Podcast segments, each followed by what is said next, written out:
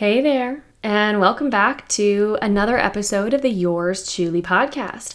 My name is Claire Chewning. I am your host, non diet registered dietitian, certified intuitive eating counselor, peanut butter and jelly enthusiast, and this is episode 167 of the podcast. In this episode, we are going to be talking with our very special guest, Dana Monsees. More to come on her and what we're going to be talking about in this episode here in a few minutes. But first, we have to feature our Yours Chewly Goal Slayer featured post of the week. It's been a minute since I've shared what's going on in our free private Facebook community, so we're gonna get back into that today. So, this post comes from a new member of the community. I know that because under their name and their profile pic, there's a little hand waving emoji, which usually means someone is new here, but they write, I forget what this is called, but today I did the thing where you allow food back into your house that you normally wouldn't.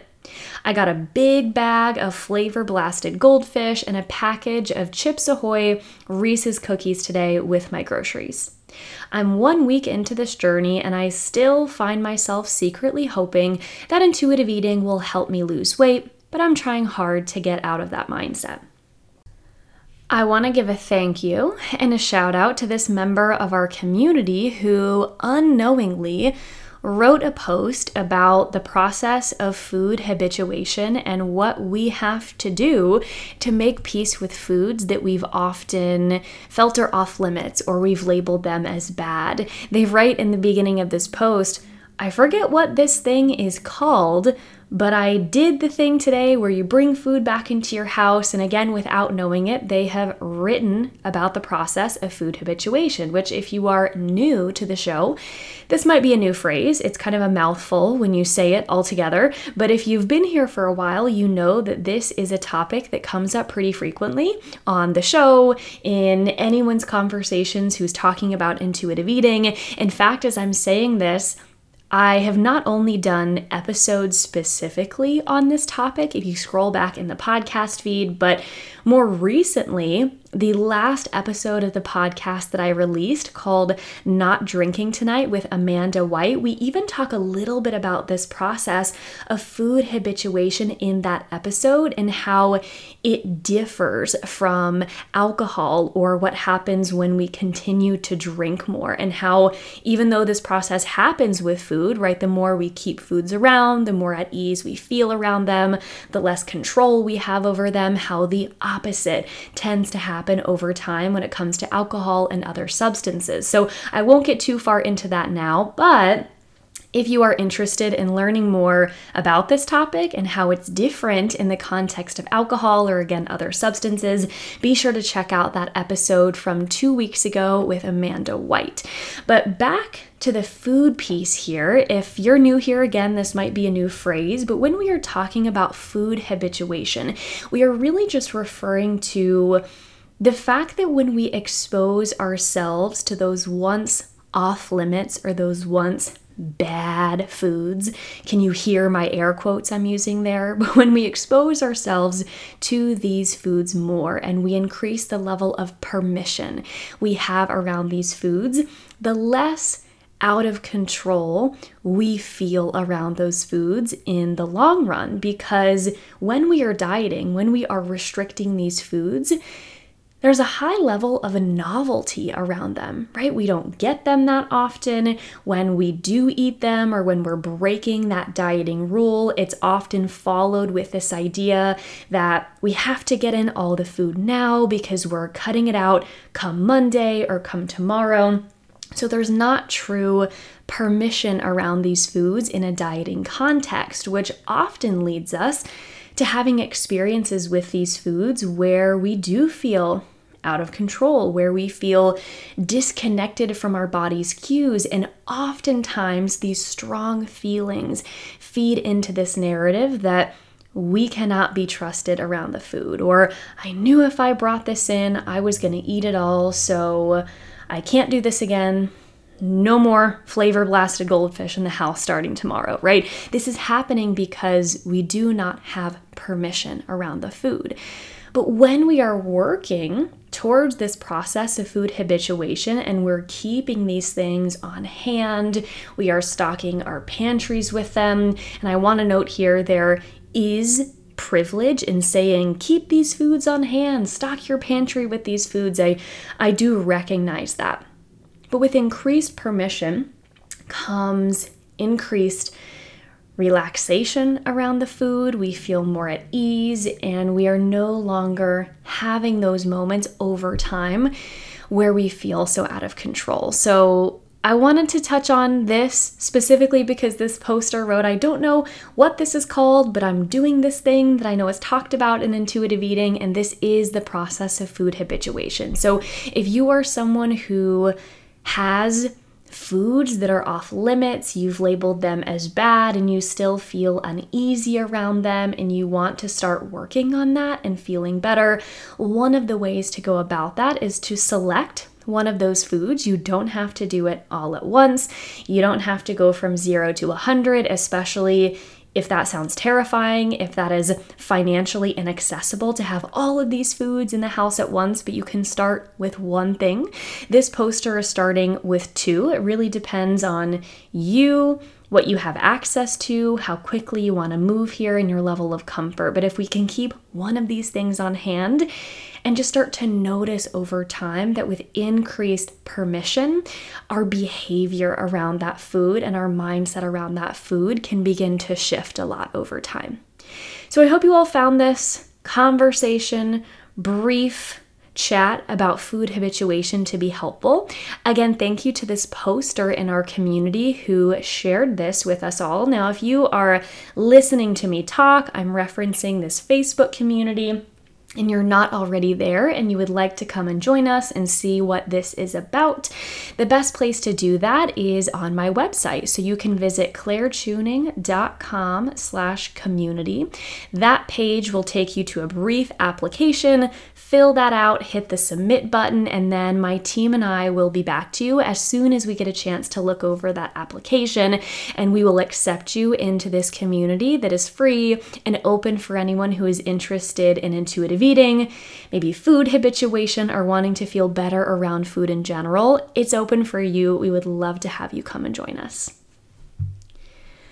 But that said, on today's episode of the podcast, we're going to pivot here to talk about this episode that we have. But I am about to be joined by Dana Monsees, who I have had the pleasure of knowing on social media for a while now. Dana and I have been joking that we have been DMing back and forth for probably a few years now, being like, we should meet up or we want to have each other on our podcast. But we now two years later, finally got around to doing just that. So we've been social media friends for a while, but we actually got the chance to meet up in person not too long ago when I was visiting the DC area. So I am very lucky and grateful to call Dana a colleague and a social media friend, but an also a IRL friend as well. So, a little bit about Dana. She is a registered dietitian and certified nutrition specialist, practicing, practicing from a non diet, health at every size lens, helping clients heal from gut and adrenal issues. She believes that true health and healing are so much deeper than just food and exercise. She works with women dealing with gut issues, adrenal fatigue, and burnout who want to heal from the root cause using an approach that combines the principles of functional medicine, integrative health, and non diet neutral nutrition. In this conversation that you are about to hear, Dana and I talk about some of the common causes of gut related issues and how those with IBS and IBD and other chronic digestive issues can utilize the intuitive eating framework. And she also ends our conversation by sharing a few tips for anyone who is experiencing a chronic GI issue but wants to explore intuitive eating and doesn't quite know where or how to get started. So, without further ado, let's go talk with Dana. Hey, Dana, welcome to the Yours Chewly podcast. You know, it's just been so long since I've seen you. I say it sarcastically. well, it's so nice to hang out again. I feel like we've hung out now three times in the past month. We have. Now for our listeners, they're probably like, what the what the heck are these two talking about? So Dana and I recorded for your podcast maybe about a month ago at this point. I don't know if that yeah. episode mm-hmm. will be out by the time this one comes out. So we have that. And then I actually saw you in person less than a week ago from when we are recording this. I was in DC. You met me for coffee. It was a great time. And then here we are. We just can't get enough of each other. We're just best friends now after never meeting before. I know it's like zero to a 100, all gas, no brakes in this last month. But actually, I'm looking at my this or that questions that I have planned for you. And I don't think that I asked you any of these when we met up. Well, I think I do believe I know the answer to one of them, but I will not reveal which one it is. But we're just going to dive right in. Are you ready? Mm-hmm. Okay. First one pizza or tacos? Tacos. That was a period. I had tacos last night. so is that like the recency effect taking place or do you genuinely prefer tacos? Probably um well, okay, so I have celiac so it's really hard for me to find good pizza. Uh-huh. But I think I do generally prefer tacos anyway because I think you know they have more flavor. I had birria tacos last night, which are basically slow roasted beef, and then they have this like consomme broth sauce on the side, and you like dip it in there. So good. Hands down. Amazing. So that's where my brain's at right now. that sounds delicious. I I know I planned this question for you, but I'm feeling quite cruel because I'm like I can't decide which one I would prefer. I guess if I had to pick one, I would pick tacos. Don't get me wrong, there can be a time and a place for pizza, but I feel like there's a little bit more variability in tacos with like the different things mm-hmm. and the different toppings. Not that pizza doesn't have toppings, but I don't know. Tacos are also calling my name. yeah. Okay, next question. Spring or fall when it comes to seasons? Uh, I'm going to go with fall because so I went to school in Vermont. Seasons up there take the cake when there are seasons. Sometimes there aren't. but like just I love the leaves and I I love seasons in general. Like you wouldn't know that cuz I live in Maryland and we don't always have seasons here. They kind of all blend together, but um I just I love the transitional seasons, right? I do love spring and I love, you know, autumn, but I love autumn more because it means Christmas is coming. yeah, I'm a big fall person too, mostly because of the leaves and there's something about the crisp days and the beautiful scenery and holding like mm-hmm. some sort of warm apple flavored drink. I'm a big fan. okay, next one books or TV? 100% books. I think this is the one that you need the answer to. okay, maybe, but the next one I think I also know the answer to. So, books, fiction, nonfiction. I know I asked you this, but tell our listeners almost always fiction. I'm an escapism person for fiction. I will read nonfiction if it's for work, but I don't enjoy reading nonfiction for pleasure. Okay, I'm the same way as I told you. And I think I told you when we met up, I was telling you about Colleen Hoover, one of my favorite mm-hmm. Authors. I almost said artists. I guess it is art in a in a way, art with words, but authors. Uh, I forgot that when I was telling you about her, I actually had her most recent book in my bag. I don't know. Whenever yeah, I, I saw it on your story. yeah, whenever I go places, I keep my book in my bag in case I ever just want to park it on a bench and read, which is exactly what I did in DC. mm-hmm. Okay, final two. Cats or dogs? Dogs. There's that's no the, question. That's the one that I think I knew the answer to because I know you have a dog. Yes. Mm-hmm. And then the very last one are you more of an East Coast person or a West Coast person? Like if you had your pick of where to live, where would you choose? Um, so I've grown up on the East Coast my whole life, um, but I have been told that I don't belong here. So I might be more of a West Coast person, but I've never lived there, so I can't really say. Yeah, it's kind of a hard question if you've never lived in both places. I feel like it's kind of unfair when you've only lived in one, but I'm definitely East Coast. I, I, like to visit the West Coast, and the weather, mm-hmm. depending on where you go, is beautiful and great scenery. But I think I prefer to live here. But it's also heavily influenced by where loved ones and family are. You know, things like yeah. that. Mm-hmm. Yeah, okay, all my so, people are on the East Coast, so yeah, I'm with you there. Thank you for playing our game. This is a fun way that I like to open podcasts to get to know you in a way that's a little bit more fun than tell me about yourself. But I am now going to ask you that question. So, for our listeners who don't know you or who are not familiar with your content, can you share a little bit about who you are, what you do, and also what led you to the work that you do now? Yeah, so my name's Dana. Hello. Um, I'm a dietitian, nutritionist, and body image coach. I live and practice in Maryland, um, entirely virtual. And I take kind of a blend of functional medicine, integrative health, and then non diet nutrition. So I work on relationship with food of people and body image, but then I also bring in the clinical aspect. Most of the people that I work with and my audience in general either have GI issues, some kind of thyroid condition, uh, or burnout, which uh, I think pretty much everyone can fall into one of those three categories, you know, most of the time in the times that we're living in.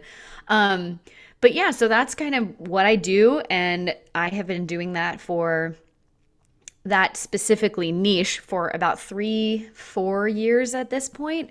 Um, and what led me to here how far do we want to go? Um so i actually grew up in the dc area right? And i thought for the longest time that i wanted to go into politics. I did that was my undergrad. That was what i did in high school in terms of like internships and studying and everything and i really loved it. And then when I was I worked on a few campaigns and then went into consulting and hated every second of it. So I had a like quarter life crisis and went back to grad school for nutrition. And that led me to kind of the nutrition world. Also, having been recently diagnosed with celiac, I had fallen into the like food as medicine and food as healing world. And I wanted to at the time make sure that other people learned how to heal with food so they wouldn't have to go through the same crazy journey that I did. Um, which was very messy and not only celiac um, i was also a swimmer and had a whole lot of health conditions when i was swimming that really impacted my performance um, and i also had a significant eating disorder at the time didn't know it until afterwards um, but it was the combination of all of those things that eventually led me to where I am now. I mean, when I was in grad school, I was really deep, heavy into the like elimination diets will fix you kind of mm-hmm. vibe, and then started to realize the more people that I worked with, the more that I was seeing that the stress that those elimination diet diets cause and the basically royal mess up of the relationship with food and body image stuff that causes people to seek out these elimination protocols in the first place in addition to the clinical symptoms that they have can cause so much stress that it actually makes their symptoms worse and their relationship with food is in the gutter. So that's what led me to make the shift from the like elimination diet focused piece to more of the intuitive non diet piece. And it took a while to figure out how to do that and also how to do the clinical piece at the same time because that's really not taught in the non diet space the same or a similar way that how to work on your relationship with food or how to assess people's relationship with food is really not part of the nutrition and dietetics programs that are out there. Hopefully that'll be changing. Um, but yeah, so it took me a while to kind of find where I really, really love to be in the space that I'm in now. And it took me a while to find that place and where I really vibe with clients and like the niche that I found. But I'm here to stay and I love it. And that's how we got here. to sum it all up, we are here now. And yeah, I don't know. I think I can speak, I can only speak for myself, but hopefully I speak for the audience and the non diet community as a whole when I say we are so glad that you're here. And, you know, it's so funny. I don't know if funny is the right word, but whenever I run across a fellow dietitian or a practitioner in the non diet space, I feel like I often assume that they've always been here, that they've always had this viewpoint, that they've always helped individuals in their relationship with food. But I think any dietitian who is listening or any person who's you know, seen dietitians knows that that's not the case because the schooling that we receive is very weight centric. It is very, you know, sometimes can be the elimination diet protocol or the quote unquote food is medicine. And it doesn't really allow space for the nuance of like, yeah, we can understand these medical conditions, but how do we navigate them in a way that isn't going to harm someone's relationship with food or their mental health? Through our teaching. So, um, did you find we kind of talked about this when we met in person, but we were not on the mic then? Did you find that your transition from more of the the diety or the elimination space to the non-diet space was that a hard transition for you personally and professionally, or was it something that, yeah, it was challenging, but it also felt right and like something was clicking, if that makes sense? Yeah, uh, personally, no. Professionally, yes, absolutely. Yeah. um, so I used to be um, a Whole 30 coach, right? So I was very involved in that community. Made like a major unintentional break from them. Um, so I, this is 2018, 2019. Um, I announced on my podcast to at the time my very small audience because I had been creating content with Whole 30 stuff for a while, you know? And for the year previous to that, I had started to realize, like, oh my gosh, people are really using this in a very disordered way. So I had started to talk about it on my podcast. I had taken over the whole 30 um, you know, recipes Instagram, which is something that they do every week, and started to talk about this. And they were like, yeah, we agree. You know, the people up top at the program, they're like, yes, we agree. People are not using this in a very healthy way and whatever. But so I went on my podcast to say, like, these are the patterns that I've been seeing and the people that I've been working with, right? And for a lot of people, because I heard from a lot of people that this was the case, that doing not only that program, but these types of programs really does not help people's relationship with food at all and can create some very disordered patterns in people, whether it's disordered eating outright or it's just fear foods, which can lead to an exacerbation of symptoms. It doesn't actually fix your body image and it does not fix your relationship with food like they promised to. So I got a lot of backlash. Um, I was telling you when we met up, I lost about 10,000 Instagram followers at the time, or not like over probably the next, um, which honestly doesn't really matter to me because at this point I was like, well, those aren't my people anyway. But it was definitely hard at the time, right? I got, I mean, basically like slandered on Instagram by a lot of these people from that program. And, you know, it was a really weird period because I wasn't firmly in the non diet space yet. And I also wasn't in the elimination diet space anymore. And business wise, it was like, how do I make this transition and continue to run my business at the same time, you know, because over the past year, you know, like behind the scenes, and this is, you know, really all of 2018, I had started to transition with my clients anyways, because these were the problems that they were having, right? So I was helping them with their symptoms and I was working on the mental emotional piece of helping them with their relationship with food and body image and stuff.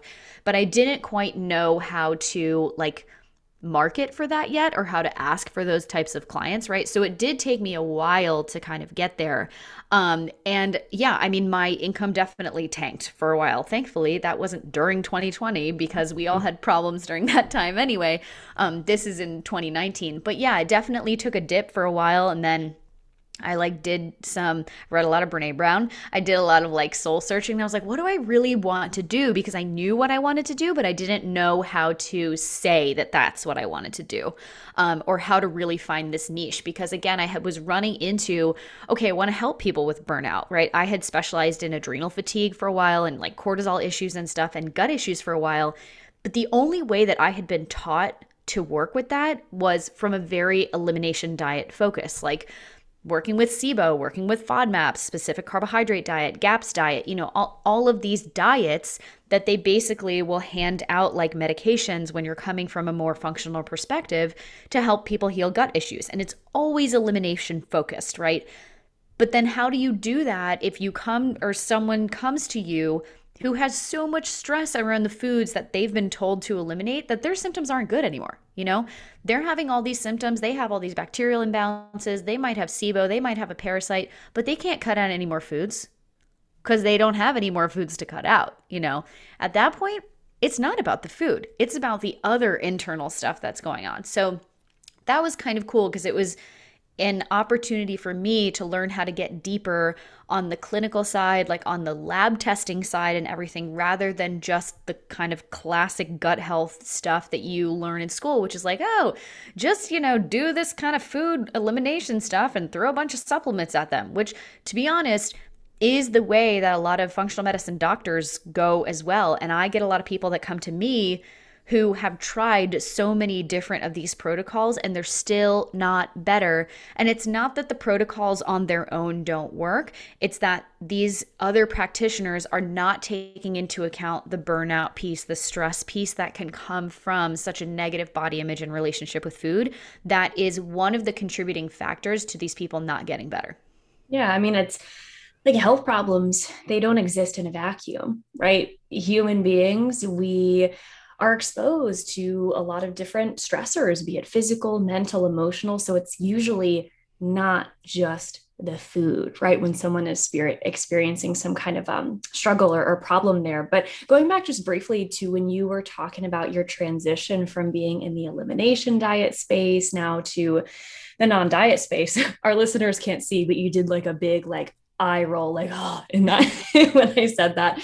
But I mean, I can imagine that being really tough not only on on you as a person trying to figure out how am i going to do this? And what does this mean for me personally and professionally? But to be someone who has to do that in a public facing way because you already had a community that kind of looked to you for a certain type of information or for these recipes and then for you to say hey, I'm shifting or I'm changing routes here. I, I, can imagine the the backlash and how toxic that must have felt in ways. But we're glad to have you on the on the other side now.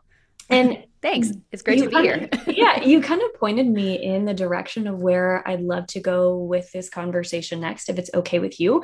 You're talking about all of these gut conditions and GI complications that people can experience, and how many a times people might walk into a provider's office with some of these concerns and they are hit with an elimination diet protocol or a printout. I've had so many clients be like, my doctor just gave me this handout of a million and a half foods to avoid, but they're my favorites and they are what is accessible to me. So, what the heck am I supposed to do? So, before we even get into some of those specific conditions, can you just give us a little bit of a rundown of the types of people you see and some of the general concerns GI wise that you see most often in your clients. Yeah, get ready because we're going to talk about poop. So, we love that for us. when you work with right when you work with people with GI conditions, this is what I always say because we'll be going through their intake forms and everything, and they're like, "I'm sorry if this is TMI," and I'm like, "Trust me, it is not." not. I talk to people about their poop every single day. It's now a running joke in my family and with all of my friends that Dana does stool testing and they think what that means is I literally examine people's poop. That is not the case.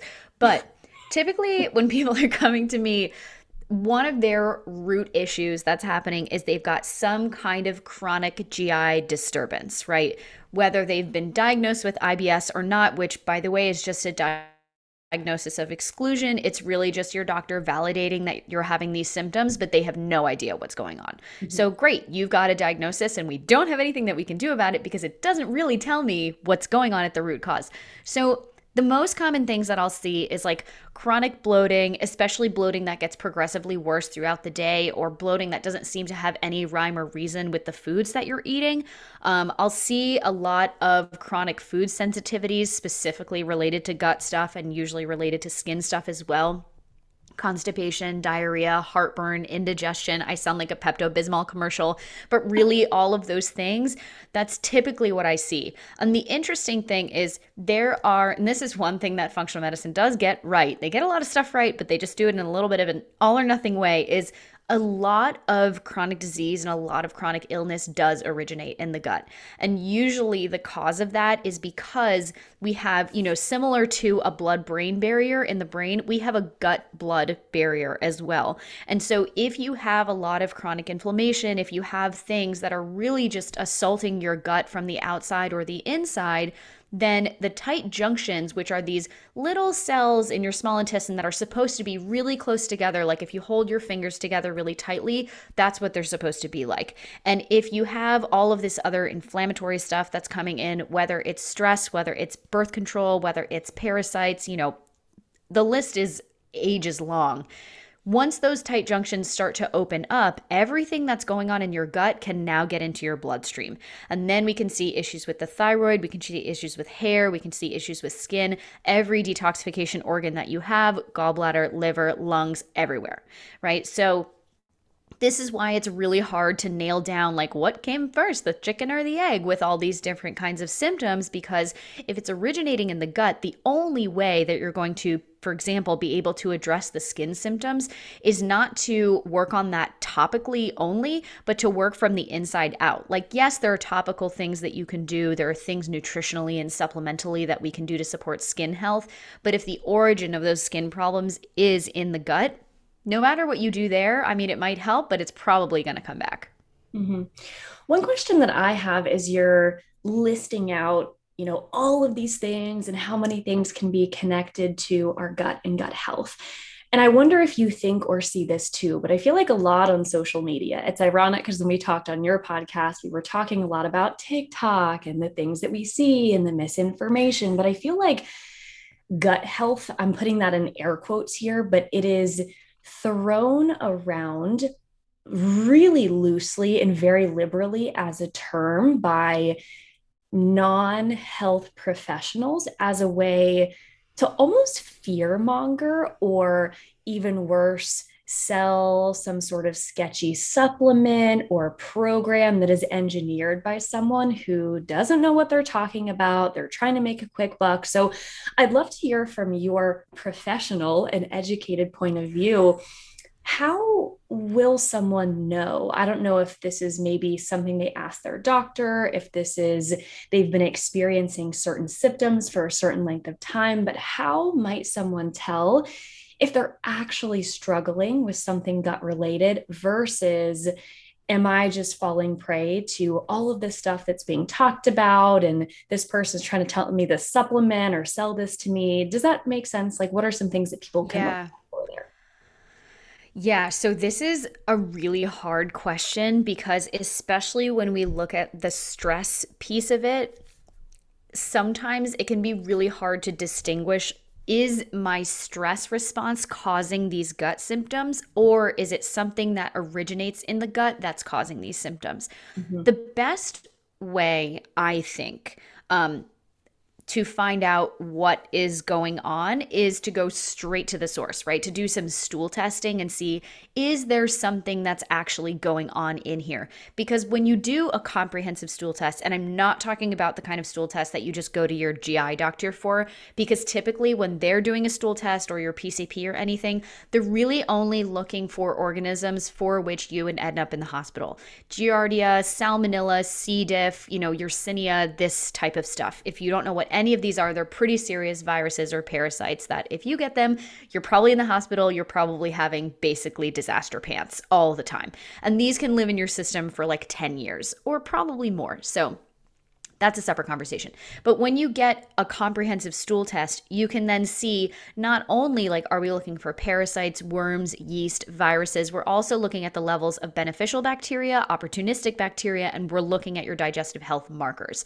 So then we can start to see is it a bacterial imbalance, right? Is it a parasite or something? But we can't stop there. When we get there, it's like, okay, well, how did this even get in here in the first place, right? So instead of just, for example, if we have a bacterial overgrowth, SIBO, small intestinal bacterial overgrowth, right?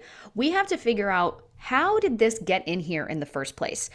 SIBO is a really complicated um, diagnosis because it, one, is really hard to get diagnosed. Two, it comes back so often because the way that it is treated most of the time doesn't pay enough mind to how did we get this in the first place, right? And the really ironic thing here is that even then, you know, I've said go to the root cause, like, right? Go to the source.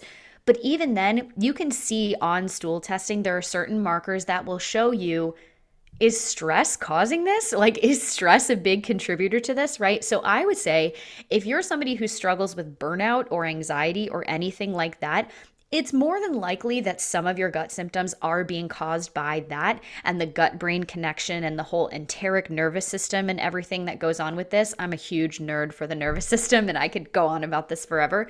But these two, like the gut and the nervous system, work very synergistically and the gut brain connection as well. So you can have gut symptoms purely from stress and anxiety. Like everybody knows about like runner's trots, right? Or if you mm-hmm. get, you know, really nervous before a kind of presentation at work or something and you feel like you have butterflies in your stomach, that's your gut brain connection at work, right? So that can be a piece of it. And the other major piece is do we have some kind of imbalance that's going on in the gut that's causing these symptoms? Symptoms as well. And it can be either or, or it can be both, right? So most of the time, I always say this the answer in nutrition is it depends. And so it really depends here. and everything that you're sharing really reminds me of uh, something that we talk about often on this podcast. I'm sure you do on your show as well, but it's the fact that we cannot separate mental health from physical health, right? And if we are only, kind of like you were talking about before, if we are only thinking and talking about food and targeting food and we're only thinking about well don't eat this and eat that and we're getting super nitpicky over that but we're not zooming out to look big picture to think is something related to mental health playing a role here? And we're not addressing that then we're likely not going to get to the root, like you're talking about, of these symptoms. So, one thing that I'd like to do next, because earlier when you were talking about your career progression and how you focus on all of these GI conditions through a non diet, intuitive eating, health at every size lens, it's not often talked about how we bridge intuitive eating with GI conditions. Or, you know, I've had so many people come to me saying, this intuitive eating thing sounds great, right? They hear the principles of make peace with food, AKA offer yourself unconditional permission to eat and have fun and find satisfying food combos and, and flavor combinations. And they'd say, that sounds great. But if I eat X, Y, and Z, I feel awful or I can't find freedom and peace with food because I feel so uncomfortable so often related to the foods that I'm eating. So, could you maybe tell us if someone is struggling with something like IBS? I know that's very broad, right? Or even something like IBD. I don't know if you see that at all, or any other mm-hmm. chronic. Mm-hmm gut related condition, how might those individuals be able to start exploring some things related to intuitive eating, or how might they consider navigating that condition in a way where they can still focus on their relationship with food? Does that make sense? Yes. Yeah. So, first, I want to validate that struggle because a lot more people than are talked about fall into this category of like, wow, intuitive eating sounds great.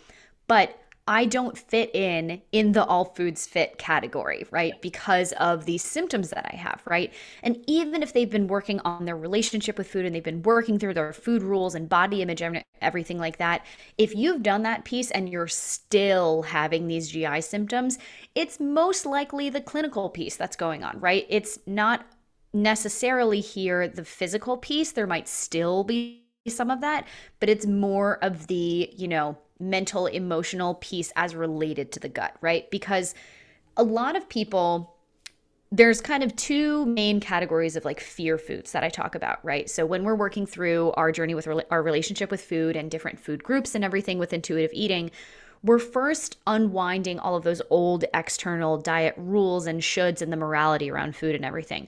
But what not a lot of intuitive eating practitioners are diving into is well, what about the fear that have, has been instilled in these people from either doing their own research or other functional medicine practitioners or doing these elimination protocols where they've been led to believe, or they do believe because they've seen it in their symptoms, that every time I eat potatoes, I bloat to eight months pregnant, basically, right? And that type of bloating is not really a stress response type of bloating, right? That's more of a there's something going on deeper, right? So when we're working on that kind of stuff, sometimes, and this is unpopular in the intuitive eating world, sometimes you do have to have some food restrictions. For example, if you I am all in the camp of all food should be given the opportunity to fit, but maybe they might not all fit right now, right? Because, for example, if I'm working on ice cream as a fear food with someone, but every time I eat ice cream, they have to run to the bathroom and have diarrhea, that food doesn't fit right now, right? That don't make me feel the, free. Yeah.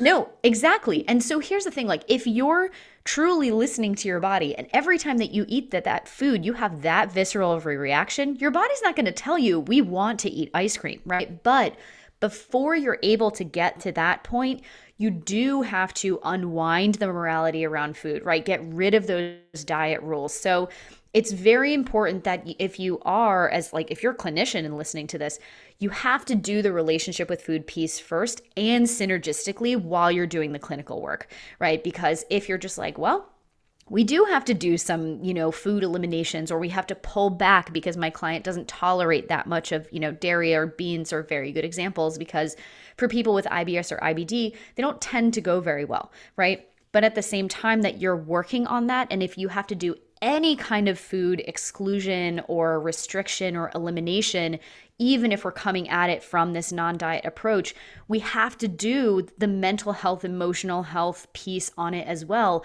Otherwise, you can't take that food out, right? Because if you, for example, on um, the stool testing that I do, there's a marker called anti-gliadin IgA. This is an enzyme that's produced in response to gluten if the body is not doing well with gluten. If this number is astronomically high, I have to take that out of that person's diet. But that doesn't mean that we have to do it in an all or nothing way unless that person is celiac. I have celiac. I get it, right? We have to take that out, right? At the end of the day, as dietitians, we have a do no harm principle, right? But we have to think about what is going to be the stressful impact of having to take that food out. And we have to work through that as well, right? Because we, again, we go back to I don't want the stress around any food, whether it's adding that food in or taking that food out, to contribute to these symptoms that that person has been having. So it's a very complicated dance in order to kind of do the clinical piece along with the intuitive eating piece because you never want someone to feel like, I can't have this food, right? And at the same time, if you allow them to be dictated by internal signals instead of external, oh, I shouldn't be eating that food, or that's a bad food, or, you know, morality around food, we have to be able to separate those first before we can even think about taking foods out. It's a delicate dance for sure. And I so I appreciate how you talk about these things needing to go hand in hand, but especially centering the relationship with food first and untying some of the external rules and the morality around food, how that sets the stage for being able to approach food in a way that's going to help us to feel pleasant physically. Um, I appreciate something you said earlier, too, how you believe 100% in the all foods fit type of approach that we preach with intuitive eating, but you phrased it alternatively in that I give all foods the opportunity to fit. That's not going to mean for all people everywhere, every single food is going to fit seamlessly into their life because you're right. Some people may be lactose intolerant and ice cream every day might not be the best fit for them, or even taking someone with celiac disease, right? Like yourself there's not going to be a world where you make peace with gluten containing foods because that causes damage to your insides, right? So, yeah. just because all foods can fit doesn't mean that's going to be exactly appropriate for everyone. But the reason why we exclude certain foods doesn't have to be rooted in I'm doing this because it's bad or because I'm not allowed. Um, something I say a lot about intuitive eating, I don't know if you use this wording as well, but I say, yeah, we want to have permission to eat all foods with attunement to how we'd like to feel. So if you're constantly getting feedback from your body, I don't feel good with this, this feels awful, and that's something you've experimented and tested over time, then it could be an indication that that food's not for you. And that's okay. Um, you know, a couple of exceptions there. I'm thinking about people who might be listening and they're in some sort of eating disorder recovery. And a lot of foods are causing them discomfort because they haven't been eating enough, right? If that is you, please check with your provider because you know, not all foods are going to be off limits. We need to eat something there. But, you know, there's a little bit of nuance there as with everything. But I appreciate how you phrase that. And I'm I'm hoping that resonates with some of our listeners. Uh, yeah. Final final question that I have for you. This is more of a me passing the mic to you to throw in anything else that you feel like we didn't get to. But if we have someone listening who is maybe experiencing some sort of gut condition or food leaving them feeling uncomfortable, what are maybe one to two takeaways or specific nuggets of advice that you might offer them just to help meet them where they're at in their journey? Yeah. Uh, one would be an elimination diet's not going to fix it, sis. That's not it. Especially if you've tried it before, because a lot of people will fall into this trap of, oh, I just didn't find the right one for me right? So then they'll cycle through these elimination diets and cr- it creates this tornado of food fears, which then revs up our nervous system and our fight or flight response, which is creating even more of a negative kind of gut symptom response. Um, and I would say, for anyone who has struggled with their relationship with food for a long time, it is so incredibly common to have gut issues purely because of the stress of your relationship with food. And let's be clear the stress that you have with your relationship with food and body image, even though it's omnipresent, that is not the only stress you have going on in your life, right? So we're talking about like a fireplace is now turning into a room fire, is now turning into a whole house fire, right? And just that stress response alone and the entire cortisol and hormonal inflammatory cascade that goes with that is enough to cause clinical symptoms on its own, which can later lead to gut bacterial imbalances, subclinical hypothyroidism, or secondary hypothyroidism, adrenal fatigue, burnout, all of these things. Even if we only take relationship with food and body image into account, right? So, if you're feeling this way, you are not alone. It is so incredibly common to see a crossover of all of these symptoms with a relationship with food and body image. If it wasn't common, I wouldn't have a job, right? This would not be my niche. Um, but the other thing I wanted to mention in regard to eating disorders is eating disorder and disordered eating behaviors are a breeding ground for GI issues because of mineral imbalances and malabsorption. And of course, you know, the horrible things that happen to the body in response to starvation, bulimia, orthorexia, and everything like that.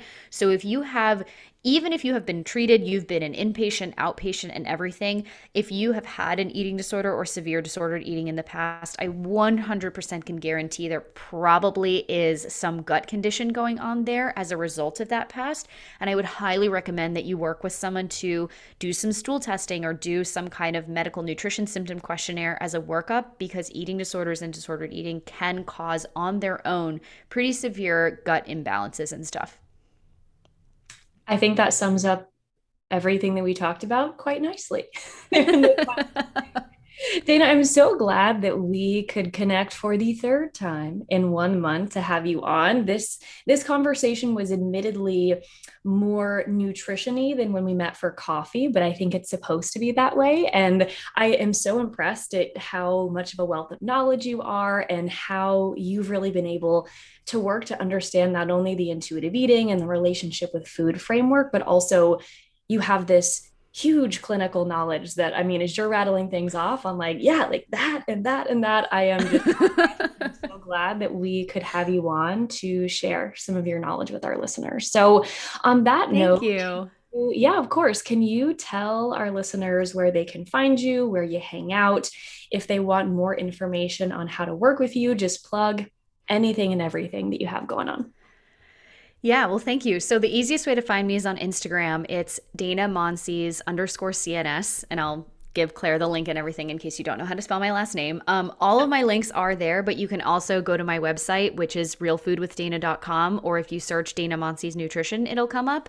Um, and what else? My podcast, which Claire was on, is called Wholehearted Eating with my business bestie, Christina Hoyt. Um, we both do this kind of clinical approach to, you know, non diet nutrition and intuitive eating, which we call wholehearted eating. So you can find me any of those places. So pretty much if they're listening to this show, they're only a type away from your show. And, yeah, I mean, Google me, you'll find me. yeah, and we'll have all of that linked in the show notes. It's funny that you mention if people don't know how to spell your last name. I believe one of the first questions that I asked you when we connected first on Zoom was, How do you pronounce your last name? For the longest time, because I've been seeing your name for ages now. I thought your last name was Moses. I was totally missing an N in there. I get that all the time. but it's Monsees. Yeah, that's how you pronounce yeah. it yeah. Uh, yeah. We'll have all of that linked so people don't have to worry about spelling or any of that. But um, Dana, thank you so much again for being here. And my listeners, thank you for sticking with us in this gut health related episode. But that is all we have for you today. So we are going to go ahead and sign off by saying Yours Chewly, Claire and Dana. And that's a wrap for episode 167 here on the Yours Chewly podcast with our special guest, Dana Monsees. Again, I thank you to Dana for being here, for chatting with me, being an IRL friend and an internet and a podcasting friend, and all the things. If you'd like to learn more about Dana, how to work with her, learn more about her content, you can check in the show notes of today's episode for all of her info. As always, if you enjoyed today's episode of the podcast or anything else that you've heard here on the show, it would mean the world to me. I would be truly grateful if you could take a couple of moments and tap those five stars. If you're listening on Apple Podcasts, you can also leave a review if you feel so inclined. If you're listening elsewhere, maybe Spotify, SoundCloud, Anywhere else you consume podcasts, you can share this episode with a friend, a loved one, anyone who could benefit from hearing. You can also share this on your social media story. Be sure to tag me and Dana as well so we can say hey and give you a thank you for listening. But that is all that I have for you today. Again, thanks for sharing a little bit of your precious time with us here on the Yours Chewly podcast, and I will see you back here next time. But until then, take care.